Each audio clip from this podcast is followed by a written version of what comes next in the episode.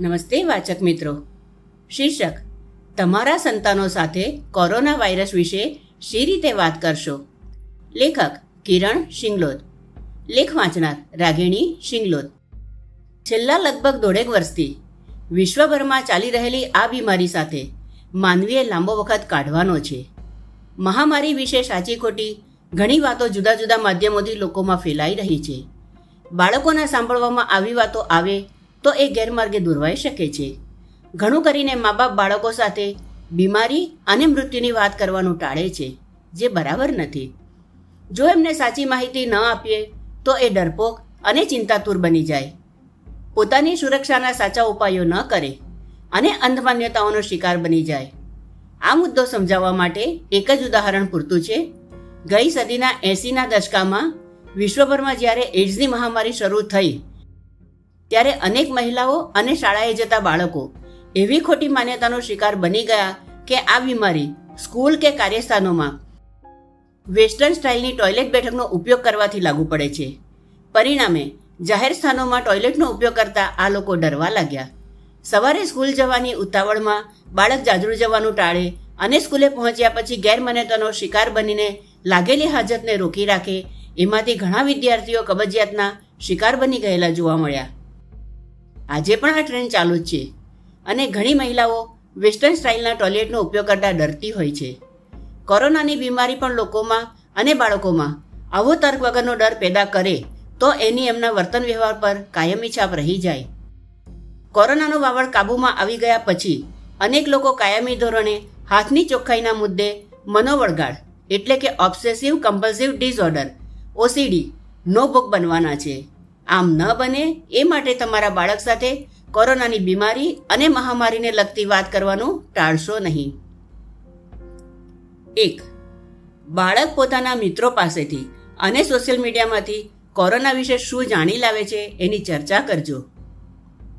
Social media અને અંદરો અંદરની વાતચીતમાંથી બાળકો જે કંઈ સાંભળે તેમાંથી સાચી ખોટી બાબત તારવવાની વિવેક બુદ્ધિ એમની પાસે હોતી નથી. જાતીયતાની બાબતમાં સ્કૂલમાં છાના છપના જે કંઈ ચર્ચાઓ થાય, એમાંથી જ બાળકો જૂઠા સંદેશ પકડી લે છે. પાછળથી પુખ્ત વયે લોકોમાં જાતીયતાને લગતી જે કંઈ જાત જાતની તકલીફો પેદા થાય છે, એના માટે આવા ગપગોળા જવાબદાર બને છે. મા બાપ પણ પોતાના સંતાનો સાથે જાતીયતાને લગતી બાબત પર ચર્ચા કરતા ગભરાય છે. આ સંજોગોમાં બાળકોને પોતાની સાંભળેલી વાતો અને માન્યતાઓને ચકાસવાનો મોકો મળતો નથી. કોરોનાની બીમારી વિશે પણ લોકોમાં ઘણી કુમાન્યતાઓ છે. સાથે મળીને જમતી વેળાએ પરસ્પર આવી સાંભળેલી વાતોની ખુલ્લા દિલે ચર્ચા કરીને દૂધ અને પાણી જુદા કરતા શીખવવાથી ભવિષ્યમાં એમને આવી કાયમી આદત પડશે. સામે પડીને એમને પૂછજો કે, કોરોનાની બીમારી વિશે તે કંઈ આજે નવું સાંભળ્યું? આપણે એની વાત કરીએ. દિવસભર એમણે કોરોના મહામારી વિશે જે કંઈ સાંભળ્યું કે વાંચ્યું હોય એની એમની સાથે ચર્ચા કરવી જરૂરી છે. બે બાળકોને બોલવા દેજો.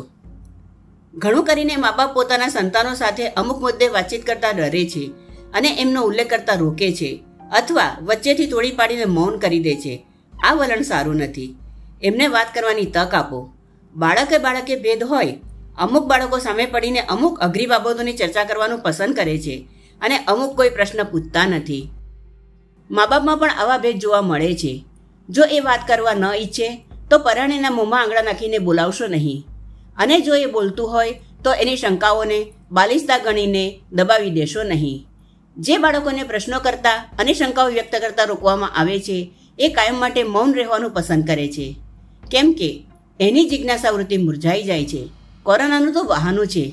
બીજા ઘણા જીવનલક્ષી પ્રશ્નોની ચર્ચા કરતા એમને આ રીતે શીખવી શકાય છે. ત્રણ. ચર્ચા કરતી વખતે તર્ક અને વૈજ્ઞાનિકતાને વળગી રહેજો. આપણે સાંભળેલી અને વાંચેલી બધી જ વાતોમાં તર્ક હોતો નથી.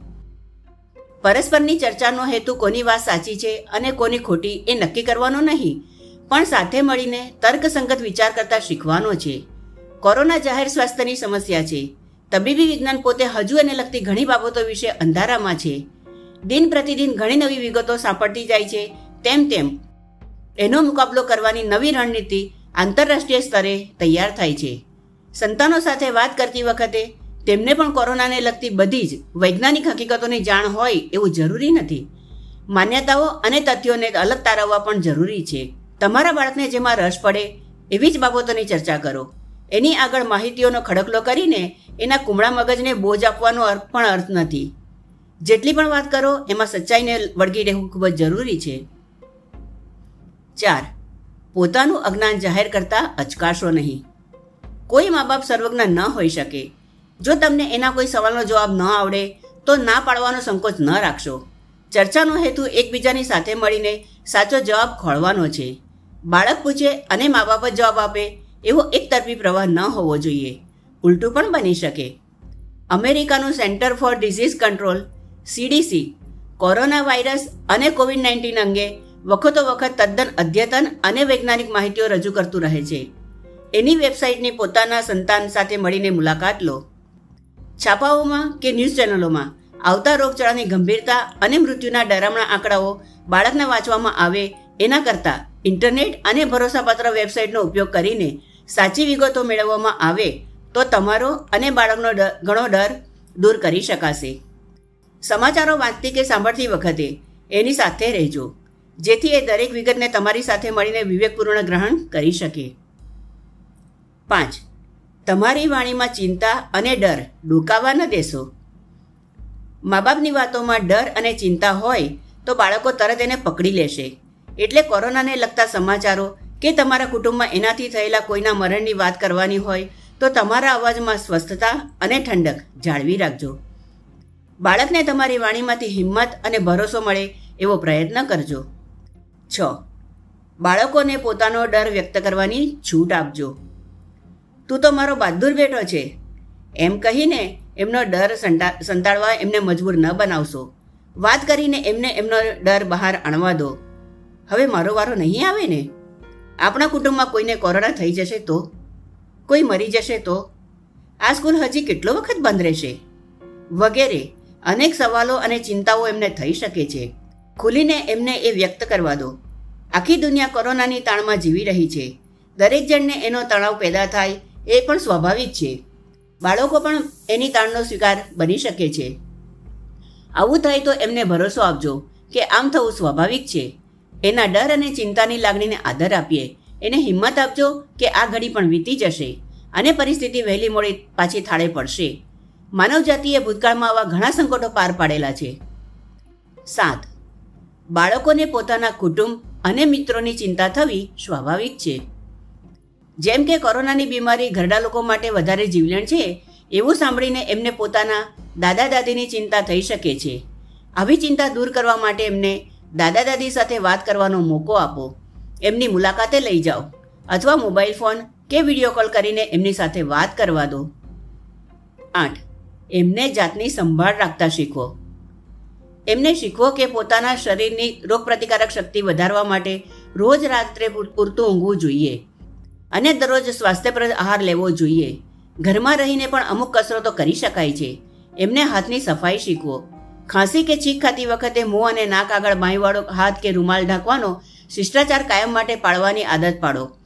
તમે જે કરશો તે તમારા સંતાનો અચૂક આચરણમાં ઉતારશે. એટલે તમે એમના સારા રોલ મોડેલ બનજો. નવ. એમને વિજ્ઞાન પર ભરોસો રાખતા શીખવજો. અંધશ્રદ્ધા અને ખોટી માન્યતાઓ નહીં, પણ વિજ્ઞાનના સહારે આ રોગચાળા પર કાબૂ મેળવી શકાશે.